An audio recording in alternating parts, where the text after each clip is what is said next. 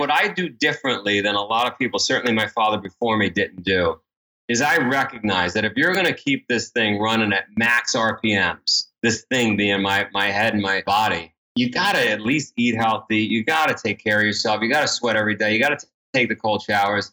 And so I do all that. And I guess you could make an argument, the audience could make an argument listening to this and say, yeah, but Joe, you really should slow down. And I guess I would say, well, then be honest with you, that, that would not be a life that I want to live. I don't want to slow down. Hi, I'm Nick Nanton, and welcome to Now to Next, the podcast where I interview some of the top experts and professionals all across the globe to talk about what's happening now and what you can expect next. Hey everybody, Nick Nanton here. I am extremely excited uh, to have Joe DeSena. I could I could hold it all back, but you can already see him, so it doesn't really matter. Uh, it, it doesn't matter what I do. Uh, I'm excited to have him on because we've been uh, we've been communicating uh, back and forth by text for a few months now, and uh, we've been just talking about a lot of cool different stuff. And I've been learning more and more about what he is all about. And of course, during this interesting time when many of you and all of us are asking questions about what's next, uh, I thought it'd be great to have Joe on the show. So, very quickly, welcome to the show, Joe. How you doing, man? Thanks for having me. I, I, can't get my wife or anybody to talk to me. I'm, I'm super pumped that you want to talk to me. well, good. We will do all of that. Uh, I'm going to give you guys a brief uh, bio, uh, just so you have it, and then we'll we'll sort of move into a cool conversation. So, Joe DeSena is the CEO and founder of the wildly popular Spartan Race. He is also the New York Times bestselling author of Spartan Up, Spartan Fit, and the Spartan Way. Joe is a longtime endurance and adventure racer who started his own adventure racing empire after selling, this is interesting, a multi million dollar pool and construction business in college and had a 20 year stint on Wall Street that left him feeling burnt out. After selling his Wall Street trading firm, Joe moved his family to Pittsfield, Vermont to run an organic farm, bed and breakfast, and general store for hikers. Joe, his wife Courtney, and their four kids live on the farm today. It was in Vermont that Joe set his entrepreneurial sights on getting people off their couches by creating the Spartan lifestyle. His passion for adventure races and endurance events grew, and the idea for Spartan was born. Joe is also a popular keynote speaker, now I'm sure digitally as well, and the host of the Spartan Up podcast, which is an interview series in which he and his team travel the world chasing down the secrets to success in all aspects of life. Joe, what did I get wrong? What's changed since we did that bio?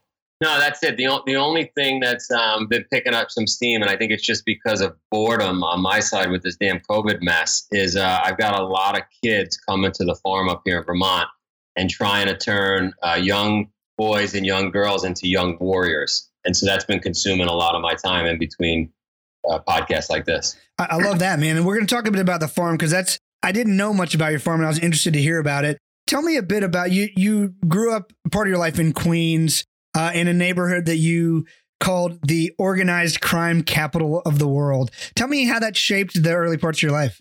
Yeah. So basically, uh, if you've seen the movie Goodfellas, I grew up in Ground Zero, uh, for Goodfellas. I don't know if that's something to be proud of or brag about or what, but um, right across the street, uh, the main characters of that movie, that's where they lived. And, you know, we were next to Kennedy Airport. It really was like a candy store for, for folks that were into uh, theft and um, hijacking, you know, th- those types of activities.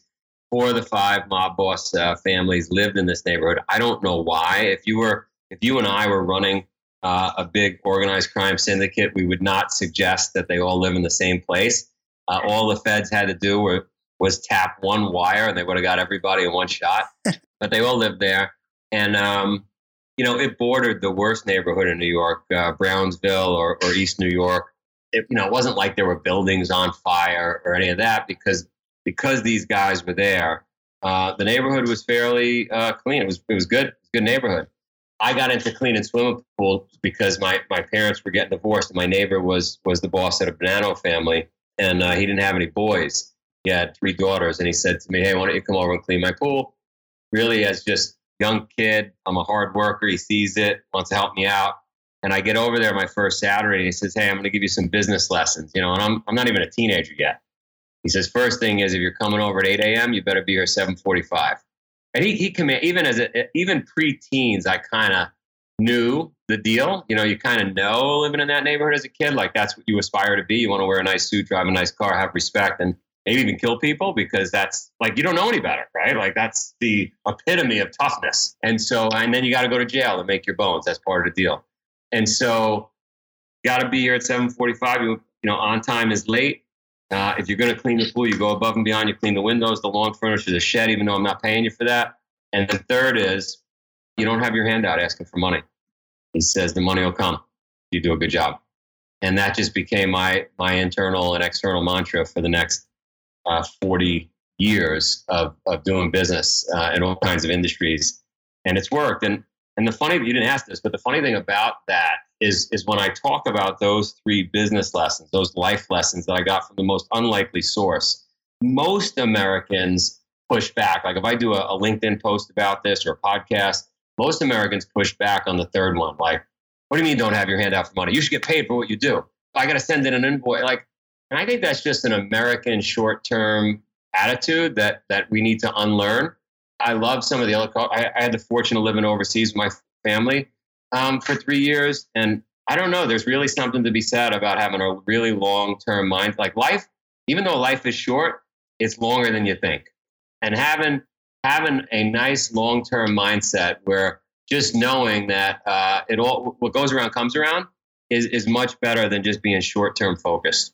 Could not agree more. One of the things that that reminds me of is so I, I got to give credit. We were introduced by Joe Polish, great guy, and uh, Joe also introduced me to Dan Sullivan, who I've done a lot of coaching with. And and Dan said it most succinctly. I, I believed this before, but he said it most succinctly, so I'll give him the credit he deserves. He said, "You know, entrepreneurs uh, believe in providing value before they expect anything in return."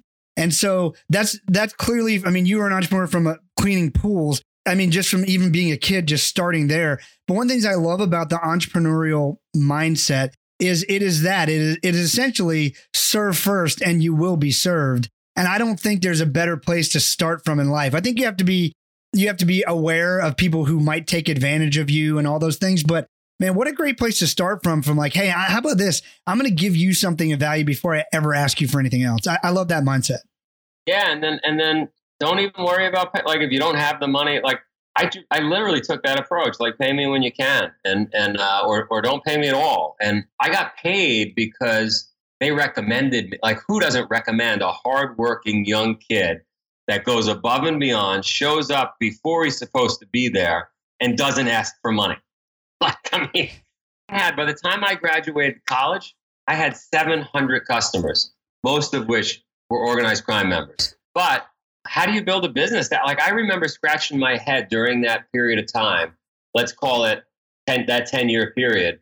I remember scratching my head and saying i don't understand. There's these there's these construction and pool companies that have been around for 20 years before me and i'm taking all their customers. How is that pop like why are their customers coming to me? They're clearly older than me. They know more. They're they're better financed but it was because of those three principles. I love those three principles. Another three principles again from Dan Sullivan, who I'll quote him again, said, you know, if you show up on time, do what you say you're going to do and say please and thank you, there's so much business you can win. It's so sad how few people even think to do those basic, like human decent things, right? They're basic. I, I mean, I got I got kids here on the farm. I told you that we're running them through really, really, really intensive weeks of like uh, warrior making and some of the kids, I'm like, one of the kids this morning, I'm not going to obviously point anybody out, but like, had they missed, they're missing basic skills, basic human skills, like flushing the toilet. you know, like just like, uh, yeah, I'm like, please and thank you. Come on, you shouldn't even have like. That's a hard one for me because obviously, I mean, I was I was we didn't have a lot of money either. We weren't, you know, we weren't destitute, but we but I was raised with like more love and guidance than I could spend. Uh, sometimes it felt like too much guidance, right? Uh, but it's you know that I don't know how you make up for that. I'm so glad you are trying to, in a way, you know, doing what you can at least in that case. Tell us about the farm. I mean, we're going to get into Spartan Race. We're going to get into why you started and all that, but the farm's sort of fascinating. You so you you buy a farm. Eh, you you leave Wall Street you at a Wall Street gig and you decide you just want to get out of that and you just go. I'm moving to Vermont. Is that how that happens? So my parents get divorced. I got that pool cleaning business, and mom got into yoga, meditation, health food in the 70s she introduces me to a race in Queens, New York that still exists today called the Transcendence Run. The 3,100 mile race started by an Indian guru Okay. It takes 60 days to complete. You run around a one mile loop in this around the city block over and over. So here I got I got these mob bosses, my dad, my grandfather, all these people dressed nice, nice cars, rolls of money. My mom, bohemian, crunchy, gets into yoga, meditation, vegan, introduced me to these crazy races, make no sense. And she moves to Ithaca, which is a little more open-minded of a town, right? A lot of hippies, a lot of educated folks, academics, Cornell, Ithaca College is there. So I'm going back and forth between the two. And it's my first foray into like what the country could like, even though Ithaca is not like the country, it's a lot more country than Queens. So, um, but it's, it's, it's kind of cool, but I'm kicking and screaming because I want to be back in Queens. Anyway, fast forward, I sell my business. I sell the, uh, the swimming pool business when I graduate college, which is another whole story. Work my way to Wall Street. And while I'm on Wall Street, immediately I know this is not a place I want to be for long. And I put a picture of a red barn on my trading desk. And that's the place I'm going to someday, a red barn. I don't know where. I haven't even thought about it, but I probably remember in Ithaca seeing some red barns and it was kind of cool. So I do about, I don't know, 12 years on Wall Street. Got very lucky, built a business there, sold it, and I met my wife. She was my girlfriend. And I went out to Jackson Hole, Wyoming, because somebody invited me to come out and do a crazy race. By then, I was doing crazy races. And I'm out in Jackson Hole. And I'm like, this is pretty cool. It's a nice place. There's ranches, there's country, there's barns. And I'm looking through a real estate magazine on the way home from Jackson Hole. And every piece of real estate estate's like 10 million, 20 million, 30 crazy numbers out there. Crazy. I don't even know what it is now. In that magazine is one Vermont farmhouse, one little Vermont farmhouse, $400,000, a bunch of acreage, a covered bridge, horses, a mountain, and juxtaposed to 10, 20, 30 million dollar ranches in Jackson Hole on the East Coast, not far from where I grew up, not far from my wife grew up. It makes sense. I want to go see it. So we head out to Vermont. I have no connection to Vermont. I kind of argue to myself that it's equidistant from you know to where my wife is from, from where I'm from. She's in Boston. I'm in Queens. Kind of makes sense. Not really, but I convinced myself. And I skied once. I skied once at Killington when I was young. When I was in Ithaca, we went to Killington as a as a school trip, and it was awesome. It just happened to be one in a million, one of those weekends where it was sunny and a lot of snow. And so I had good memories of Vermont as a young, right? And so I was like, it's cheap. It's equidistant. I got good memories in Vermont. There's a red barn. It checks all the boxes. We're buying a farm in Vermont. My wife goes along with it. She's not my wife yet. And um, I tell my mother in law, my soon to be mother in law, hey, we're going to get married on the farm. I convinced my wife. I convinced my mother in law. She said, that's ridiculous. Who gets married on farms? The place is a mess. so I say, listen, I did construction for many years. I'm going to rebuild all the buildings. I know I only got nine months. I'll make the barns and everything look good for the wedding. Your daughter and your family will be proud. So we go to work. I rebuild everything on the farm. We have our wedding. It goes off, uh, knock on wood, without a hitch. And uh, everybody at the wedding, they're young, right? Because you usually invite people that are your peers or whatever. And they then there's a whole other crop of people that want to get married. Now everybody's asking us, can we get married on the farm? So we ended up turning the farm into a wedding business, and uh, and so now we do weddings here. And then from that as well, because it's there's so much acreage here, and we're surrounded by a quarter of a million acres of untouched, pristine land. I started putting on races, remembering remembering that crazy race in Queens that my mom introduced me to, and all the races I had personally competed in since then. I said, you know what? This is going to be great. We're going to invite all kinds of crazy people up here to Vermont. We're going to put on races. We're going to have weddings. This is going to be unbelievable.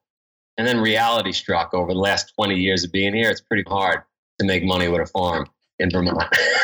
shocking, shocking. Who would who would have thunk? But uh, I'm glad you gave it a try. Look, uh, we're going to talk about your propensity for, I guess, putting in the hard work, having the grit. I remember actually one of the first introductions to you I had was I was reading uh, one of Jesse Itzler's book, and he talked about uh, meeting up with you, and you had uh, you were carrying like two kettlebells or or like cinder blocks or something with you everywhere you went. And and a comment that you talk about, you know, in, in some other interviews about your, your dad was just a workaholic, serial entrepreneur, hard worker, and he pushed you really hard. And and you know, you don't. uh, From what I read, it didn't seem like you were uh, judging him for it, but you sort of he had a mentality of it was never enough. And then you say, you know, and I've got that gene too.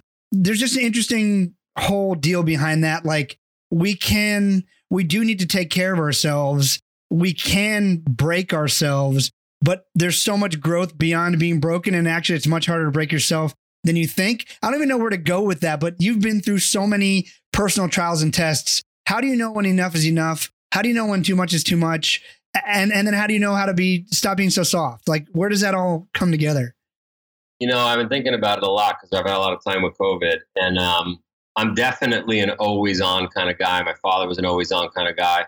And I'm actually writing an article right now that was inspired last night around this idea of um, who excites me, who inspires me, right? And it's the most unlikely people. It's the guy, the mom or the dad that owns the pizza place, second generation. They get in at five in the morning. They keep the place spotless. They put out a great product. Stone masons that I've known throughout my life, the, the steel worker, those people that are just like animals. And I say that as a loving term animals that just get after it and they just work all day. And then the people that I just have a really tough time around. Somebody asked me yesterday, Joe, you seem like such an optimistic guy. Who are the people, like, what drives you? What bothers you? It doesn't seem like anything bothers you. One thing that bothers me is people that just don't get after it. They don't, they don't work hard. You just kind of see their hands in their pockets, right? And they're, and it just drives me nuts. I don't want to be around that. Those are energy drainers for me. So, so th- those are the two sides of the spectrum. I like to be around high performers, but not even high performers like they're making a lot of money. Just high performers in that they just get after it. They're relentless. They're, by the way, they are the the, the key characters in the movies that um, excite us, right? And so, um, or the books. But you know, those people, including myself and my dad, tend to um, flame out. Like we work really, really hard, right? And you know, I don't know, every three, four, five days, I collapse on the couch for a 30 minute nap, right? But I, what I do differently than a lot of people, certainly my father before me didn't do, is I recognize that if you're going to keep this thing running at max RPMs, this thing being my, my head and my, my body, you got to at least eat healthy. You got to take care of yourself. You got to sweat every day. You got to take the cold showers. And so I do all that. And I guess you could make an argument, the audience could make an argument listening to this and say, yeah, but Joe, you really should slow down. And I guess I would say, well, then, be honest with you, that, that would not be a life that I want to live. I like, I don't want to slow down. I want to get, I want to be just like those people that are. I, I want to get after it nonstop, 24 7, be up at 5 a.m., be the first one on phone calls, talking to Singapore, talking to, but I'm going to treat myself like an Olympian also not perfectly because they do they probably get more sleep than me. But yeah i don't know if i answered the question well but that's that's the way i think about this whole thing. And, and mm-hmm. the other thing is i don't i don't think about starting i don't think about work life balance. I think about work life integration. It's all integrated. It's one big mess. I'm doing a podcast. The kids are right next to me. I'm working out. They're working out with me. I got, i'm taking phone calls while they're running. Like i just mix it all together That's the only way I've found to do it too, by the way. But uh, another, you know, one of the concepts you bring up is, uh, you know, there's people, two types of people in life, batteries included and batteries not included. And I only want to hang out with people who are batteries included, right? I mean, the life's too short for anything else. Tell me Yeah, where your love way- for insane races. I mean, you, you started a race called the Death Race. Like, tell me where the love for this came. Is it is it the feeling you got at every finish line? Is it what was it? Before I tell you that, I want to tell John, who's uh, who's over next to me. I said you got to write that down. Batteries included and batteries not included. That's a great image. Th- Great. That's also Dan Sullivan. Dan Sullivan's got some. He's basically summed up much more succinctly than me all these things I'm talking about. So, um, Death Race was really a way for me to find who had batteries included and who didn't have batteries included. I wanted to surround myself with great people, so I said I'm going to put on a race that just breaks people down. And in some ways, a lot harder than that race my mom introduced me to. And you say, well, how could it be harder than running a one mile loop, you know, 3,100 times? And I, well, with the race I want to create, you know, back in the early 2000s, I want to move the finish line. I want to cheat. I want to lie to people. I'm gonna. I'm not even gonna tell them when it starts. I'm going to make them chop wood when they don't have an axe. I'm going to like, I'm going to give them all the things that life throws at you and you have to deal with. It. An entrepreneur knows, an entrepreneur gets it, right? And I put on this race. I don't know who would show up, but it's very much like Shackleton, that great Irish explorer, puts out an advertisement. I don't know if you know it, right? It says, here's the deal. We're going out on an exploration. Going to be you know, limited sunlight. Going to be low rations. Probably not going to return. Who's in? Five thousand people showed up to apply, right?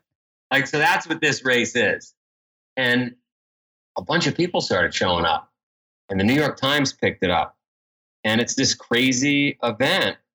And if you finish it, you you get a skull. About ten or fifteen percent of the people that start finish and then the reality TV show folks started. So, I mean, it was it was it just went on this took on a life of its own right here on the farm. And really, the point was to shake you up as a human being, to maybe maybe help you get some batteries, find some batteries, right? If you don't have them, to show you what you're made of, to introduce you to yourself, uh, right? Shine a mirror in your face. And um, I lie to them. I move the finish line. I change the start time. I, I I do everything I can to get them to quit. And those that end up quitting, send me an email sometime the following year, could be a week later, could be 52 weeks later, and say, I can't believe you got me. Got me. I'll be back. And then the 10 or 15% that finish, like they found the new gear. They find the new gear in their life. And, and some of them go on to like row, literally row a rowboat across the Atlantic or climb Mount Everest or start a friggin' business or lose a bunch of weight or whatever. So that's what it is. It sounds like it's showing you showing you sides of yourself you certainly probably haven't seen maybe ever or for many of us a long time we we build these stories of ourselves that become cages sometimes. As I was reading that about you and, and you do things like change the finish line and you have a, a love of surprises which uh, seems to me in a sort of a in a functional way. I love the idea because one of the most frustrating things like when I'm with a trainer and I'm doing uh I know burpees are your favorite. We can talk about those too, but like I'm doing a plank. Like I find it so much harder to do the plank if they're not they don't tell me how long it's going to be. Like if but if they say do a 30 second plank, especially if I got my stopwatch cuz really fundamentally most of us don't like I mean, we like really good surprises when someone gives you a lottery winning lottery ticket or washes your car without telling you or buys lunch or dinner or brings you ice cream. But like those hard surprises, I'm not going to say bad, I'm going to say hard surprises are what most of our lives consist of. Yet there's really not a great way to train for them. I guess we're doing it all the time, but that's a, that's a huge mindset shift for me. Just thinking about embracing the suck, uh, sort of, and, and those hard surprises. I mean, what do you have to say? How do you advise people to to take that on and maybe change their mindset around that? Well, it's funny, right? Because entrepreneurship. There was a book on entrepreneurship and it said just do these 10 things and you'll start making money it'd be that be that simple just got to do these 10 things but that's not the way it works you might do those 10 things and nobody's buying the product product's not good enough do another 10 things 25 more things i mean thomas edison the story is like 900 plus light bulbs before one worked right look look at the swings elon musk has had and he's wildly successful and so um so life my point is life business children marriage very messy. It's full of a box of surprises, to use your word. There's no um, guarantees. And so it drove me nuts that I would go do an Ironman or a marathon, you know, and it would be a bad day, rainy, cold, whatever. Somebody's chain would break. Somebody would have a foot ache, you know, that's leading the pack in a marathon and they quit. And I'd say, quit. Like, the name here is Ironman. You're quitting because your chain broke? Like I would expect you would carry your bike the remaining 60 miles, right? Like, and so I, I just thought structured sports and the fact that everybody gets a trophy and the fact that as a society we're afraid to like piss people off and say the wrong things politically. I just thought we just got too ridiculously soft, too bubble wrap. And why couldn't we create events? Why couldn't we create a system that trained us for life, right? In life, you don't get, I don't get to quit COVID. I got to deal with it. I got to shut down 300 races, furlough 400 plus people, and I got to deal with it every day until whenever the government figures out to open up businesses again, right? I I can't quit because my chain broke. So, so that's really what it is. We practice math, we practice piano, we practice all kinds of things, but not a lot of people practice adversity. That's why I carry the kettlebell. That's why I take the cold showers. That's why I do the burpees. We gotta we gotta manufacture some adversity in our lives. I call purposeful suffering. And um, by the way, the great Greek philosophers and, and, and Roman philosophers talked about this way back when. They had everything they needed. They were extremely wealthy for the time, and they would go sleep like bums out in the street. So they could just remember and practice some of that. The great samurai would close their eyes at night and in their mind burn all their possessions and their family. And the next day, they appreciated everything they had because they were still there, right? And so we could all use we could all use some purposeful suffering. Got that. So the hardest thing I think I've probably done so far that reminds me of that the the quitting.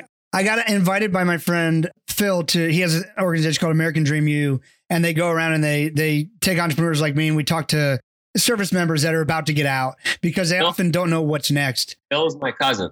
Oh, there you go. Okay. I, I did not even know that. That's now that's mind blowing. All right. So I went with him to um uh, Fort Benning and did the ranger course with those guys. And there's about 30 of us there. I think two of us finished, three of us finished. And I didn't understand how someone could quit, no matter how hard it was, when everyone on either side he was in fatigues and was about to go to war. Like I literally, I just didn't have it in me. I mean, it sucked. Every bit of it completely sucked. And my pull ups, I'll admit, were not amazing, but I got them done. And it's just like that was man, like just but seeing how how easily people give up you know, I that's one of the weirdest things to teach. So I've got three kids. I was you have you have four kids, is that right?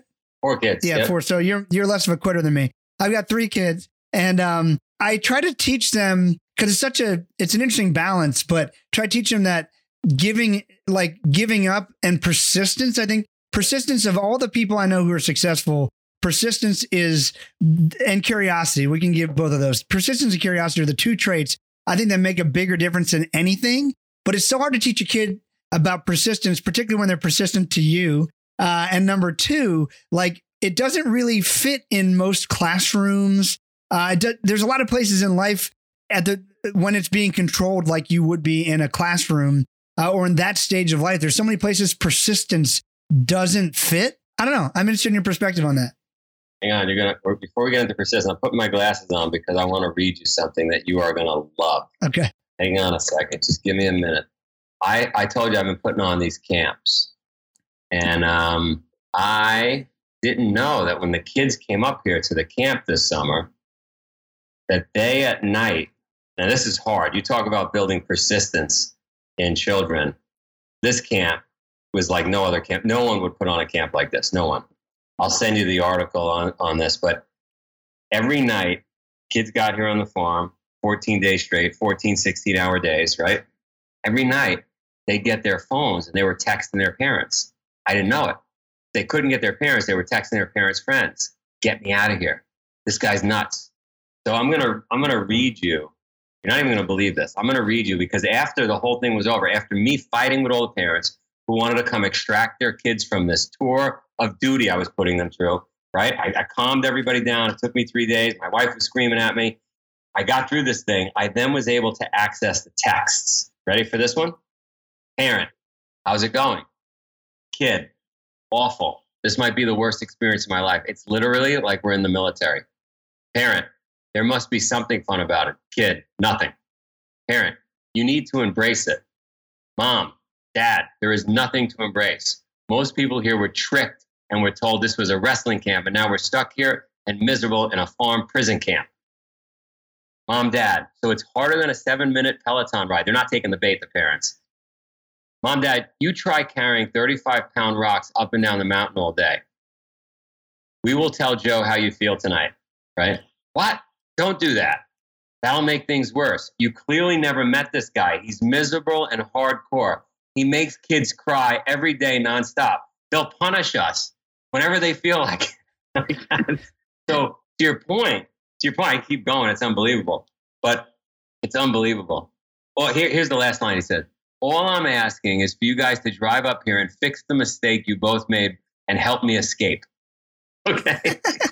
so, so when you say to me, like you have three kids, I have four kids, how, how do we instill some of that resilience, some of that persistence?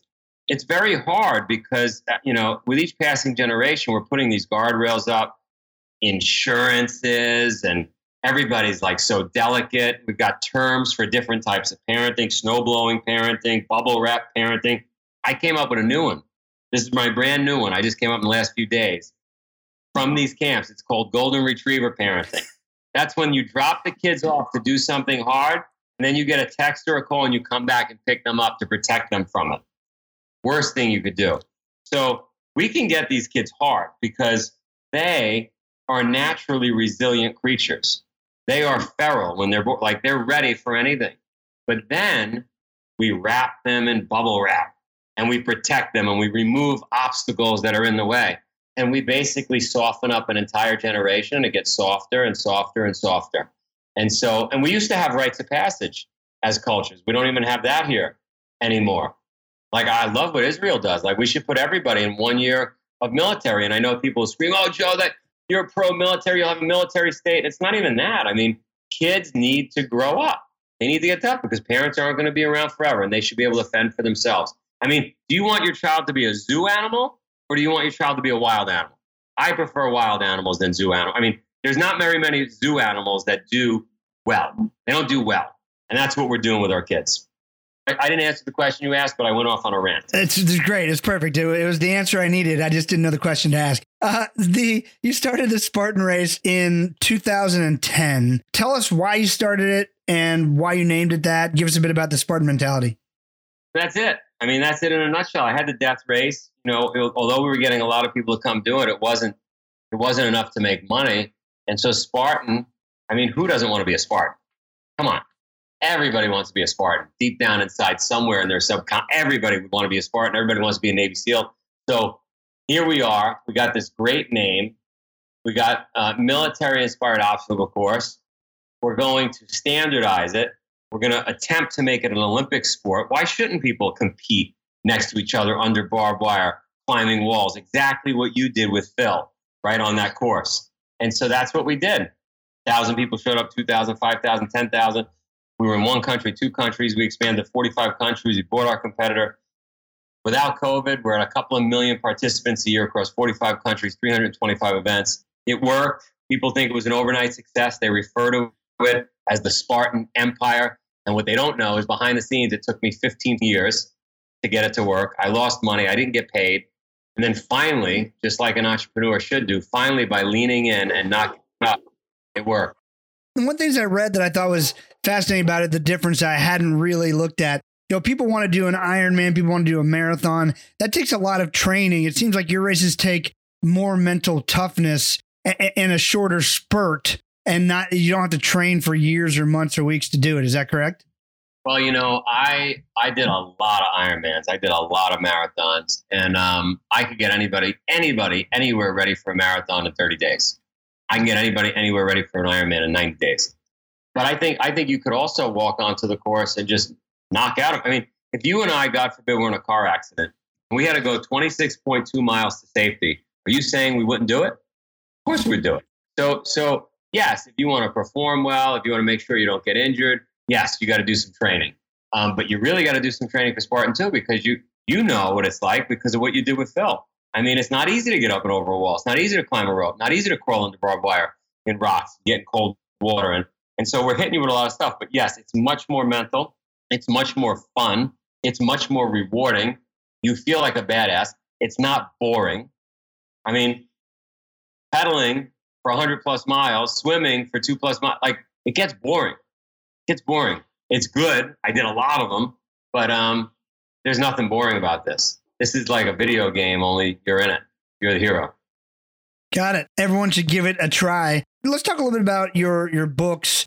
Uh, Spartan Up. One of the concepts I love from that particular book is that everyone matters. You tell a cool story about how you sort of learned that lesson. Share that with us if you would.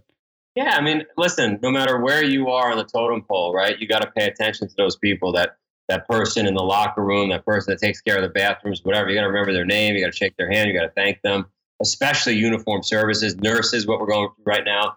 And I've just had the fortune of, of seeing the impact of doing that. And I tell my kids all the time, notice those people around you and, and thank them and tell them they look nice and, sometimes we get so full of ourselves um, that we only want to communicate with the people we think are on our level or better than us, right? But um, I think one thing that this kind of event does that you know wrestling does is it humbles you and it makes you realize I'm just human. I'm just like I'm just like the janitor here. It's I'm, I'm, there's no difference between us, and so I got to treat him like a human. And and um, I think that's the story that jumped out at you. Yeah, and, and the key is, I mean, in most cases, the janitor could probably whoop me in wrestling because he's doing. I'm sitting behind a key. I'm a keyboard warrior, right? And he's doing work, and so a, a big piece of your sort of as I look at all the aspects around you, it's putting in the work, doing the work, but you saw a world for yourself first, but then now bring it to the world of we we get so few opportunities that we're encouraged to do the hard stuff that if you would just take the time to discover who you become when you have to do the hard stuff, you'd be a totally different person.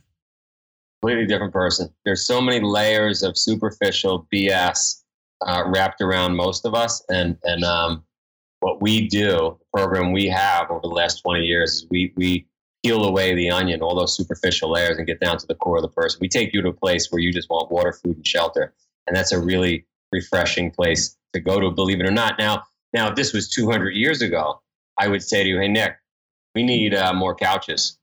We need more air conditioning. We need more TVs. Right? People are these are hard. This is hard life. We're, yeah. we're stepping in mud all day.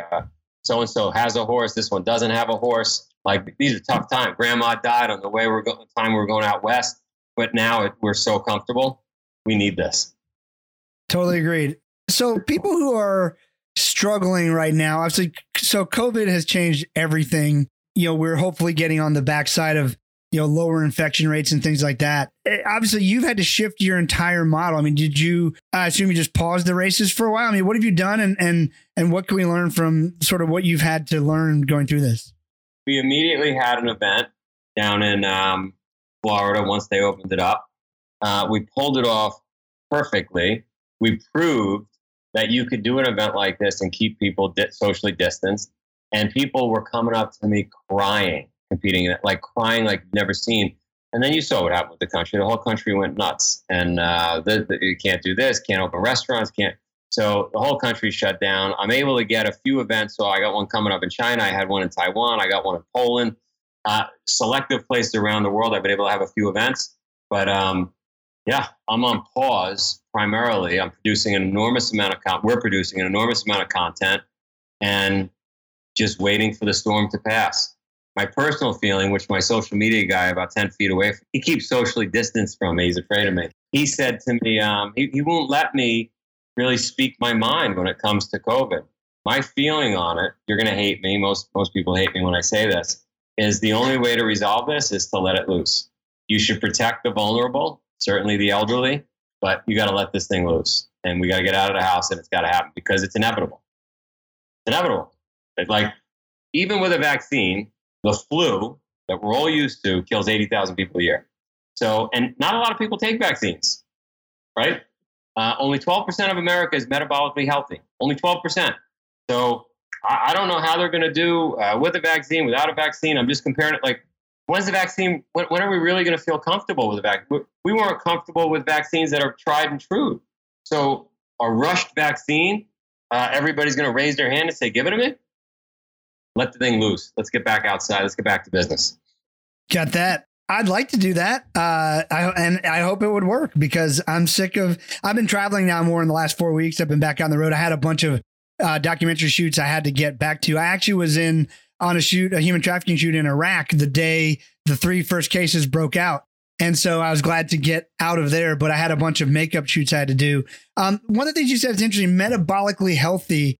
There's, if there's anything maybe we could learn easily from this pandemic, is that if you do not have your health, you're going to be listed over here. You're going to be the person they say, well, you know, he passed away from this, but he or she here's the reasons why. And it all comes down to, you know, most of these things that are preventable, a smoker or, you know, obesity and some other things like that. Um, talk about metabolic health. You also talk about in your new book, Spartan, or your newest book, Spartan Way, about simple eating. You know, talk about the relationship we have with food and maybe what needs to change for, with that for us to be healthy so we could, so our body could even make use of a vaccine. uh, you want to make America great again, whatever the tagline you, you know you you whoever you know you citizen out there want to come up with, you got to make it fit again.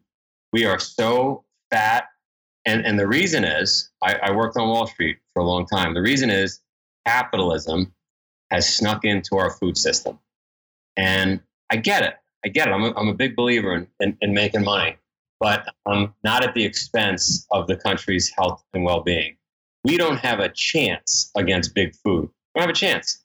The amount of money they could spend on advertising is seeping into our brain, the amount of money they could put behind making food really, really tasty and really, really addictive, it is literally smoking cigarettes. This stuff is garbage. Now, I know a bunch of people jump up and down and say, Joe, but freedom, freedom, freedom. Freedom? Well, let's give everybody heroin. Let's let 14 year olds drive cars. I don't get it. Like once once it affects somebody's health and wellness or the person around themselves, or in this case, the country, it's affecting the country because we're so sick that we can't handle this pandemic, right? We got to shut the whole country down. We have to step in. They're not going to do it. They're not going to do it because the lobbyists are so big and big food is so powerful that, and I'm not even a conspiracy guy, I'm, it's just a reality.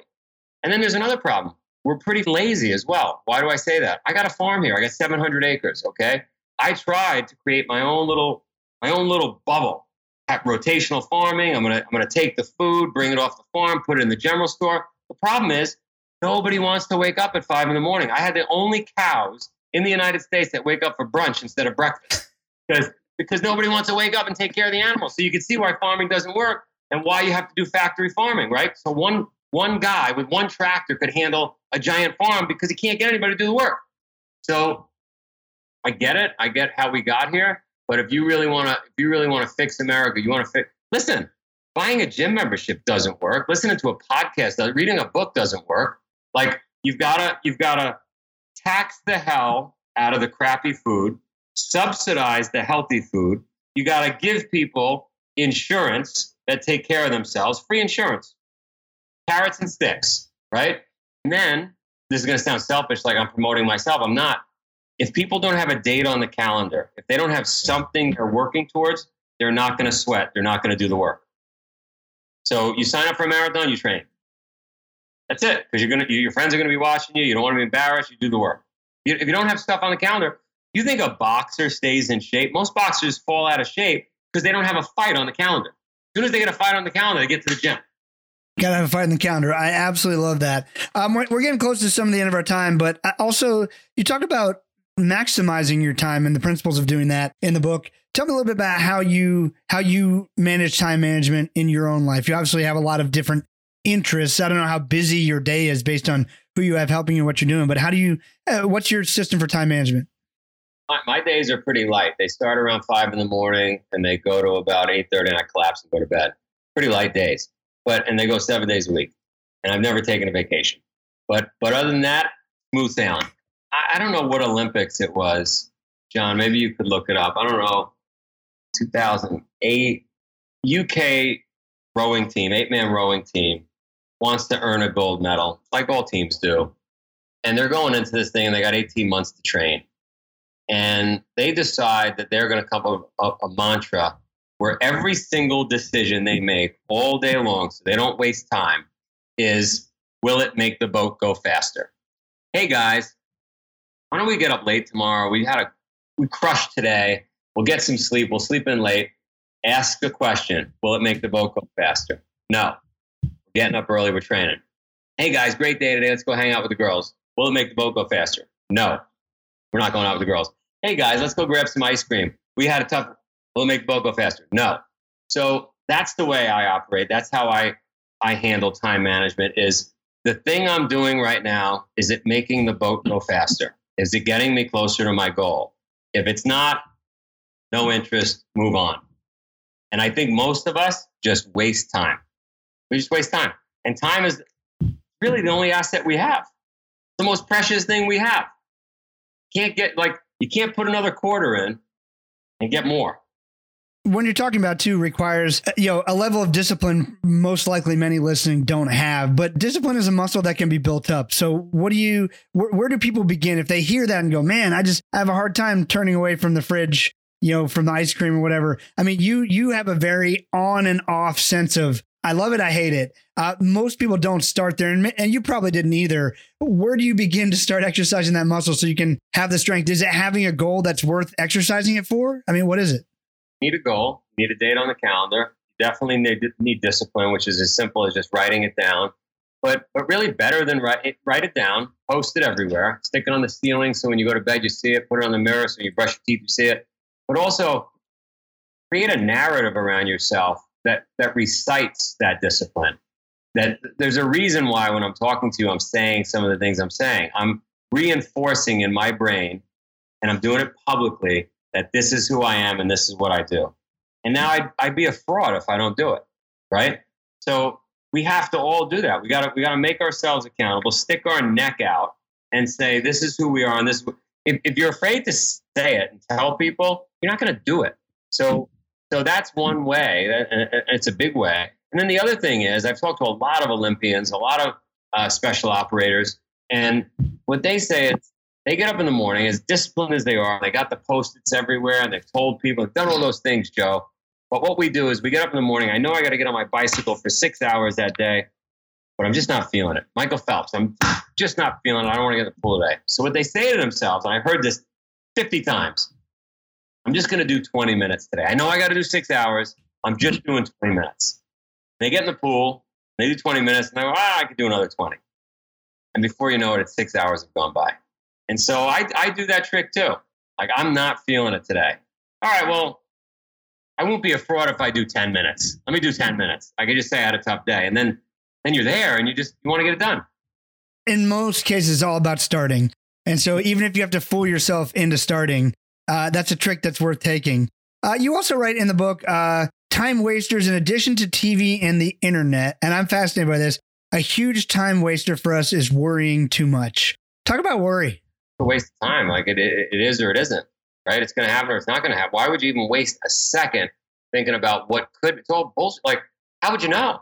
Just get after it. Just keep moving forward. I, I never like um, the chit chat, the worry, the like. What a waste of time. I that wasn't even something I learned. There was no mob boss that taught me any of that. I just I just was so busy trying to build my business, trying to work and move forward and focus on making the boat go faster. That anytime somebody was talking to me about worrying, you know, they were worried about like, what are you talking about? Who has time to let it? It's such a waste of time. What are you worried about? Totally agree. One of the things that's really become abundantly clear to me through uh, through most of my life, but I think it's clarifying during this quarantine time and just you know, one of the things that made me feel uh, a little bit less alone is that some of the biggest businesses in the world with the smartest people, teams of thousands of people, they're struggling too to figure this out. Like it's unfigure outable in many cases. It's just, it just is. And so one thing that really made me realize is just like how much luck has to do with all of us. Like even if I control everything I can in my day, I can't control the guy driving on the other side of the street if he happens to be on his phone and swerve into me. I can't control if there's cancer cells growing in my body. I can't control if that guy who said he was going to do business with me loses all his money and can't do it. Like there's so little that I can actually control that.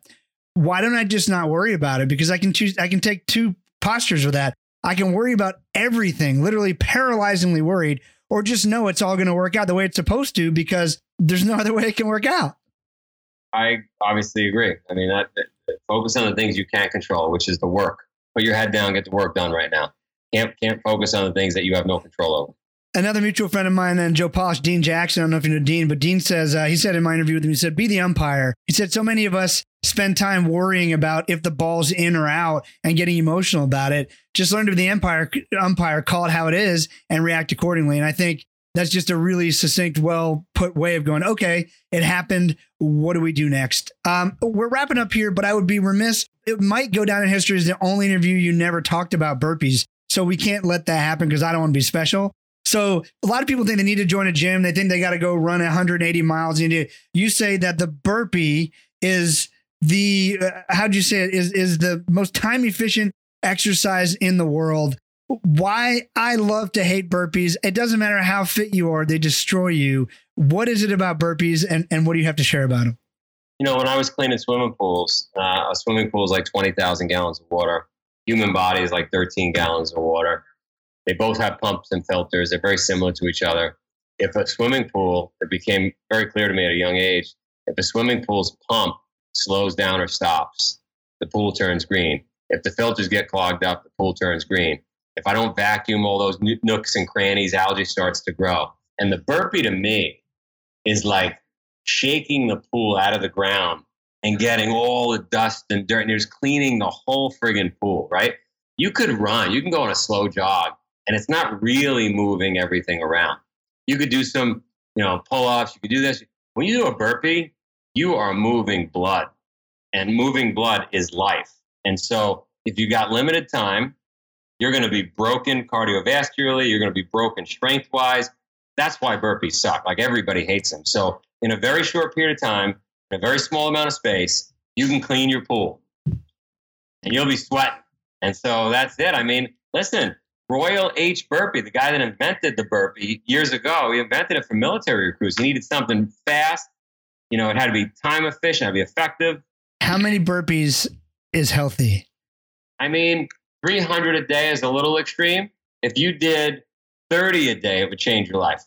30 burpees a day. And I that's when we were fishing in Alaska, didn't have time. Joe Polish said, Hey, Joe DeSena says do burpees. We're doing 30 burpees. I'm like, all right. I mean, and I, I run a lot. I work out a lot. I mean, by 15 in, I am sucking wind. It just doesn't matter. It just, it just gets you. It's, I, I need to build up my burpee tolerance. Uh, burpees are good for you. I'm going to keep telling myself that. I'm going to try to get 30 in a day. I'm going to get 30 in a day. How's that? Uh, man, Joe, uh, I appreciate you being on, man. Where can people go to learn more about you? Where should we send them? Uh, at Real Joe DeSena on uh, Instagram, Spartan.com, or send me an email, joe at Spartan.com. If you send me an email, two sentences or less. Done and done. Uh, pleasure having you on, and I look forward to getting together with you soon when all this breaks up. And uh, thanks for being on the show, man. Thank you, sir.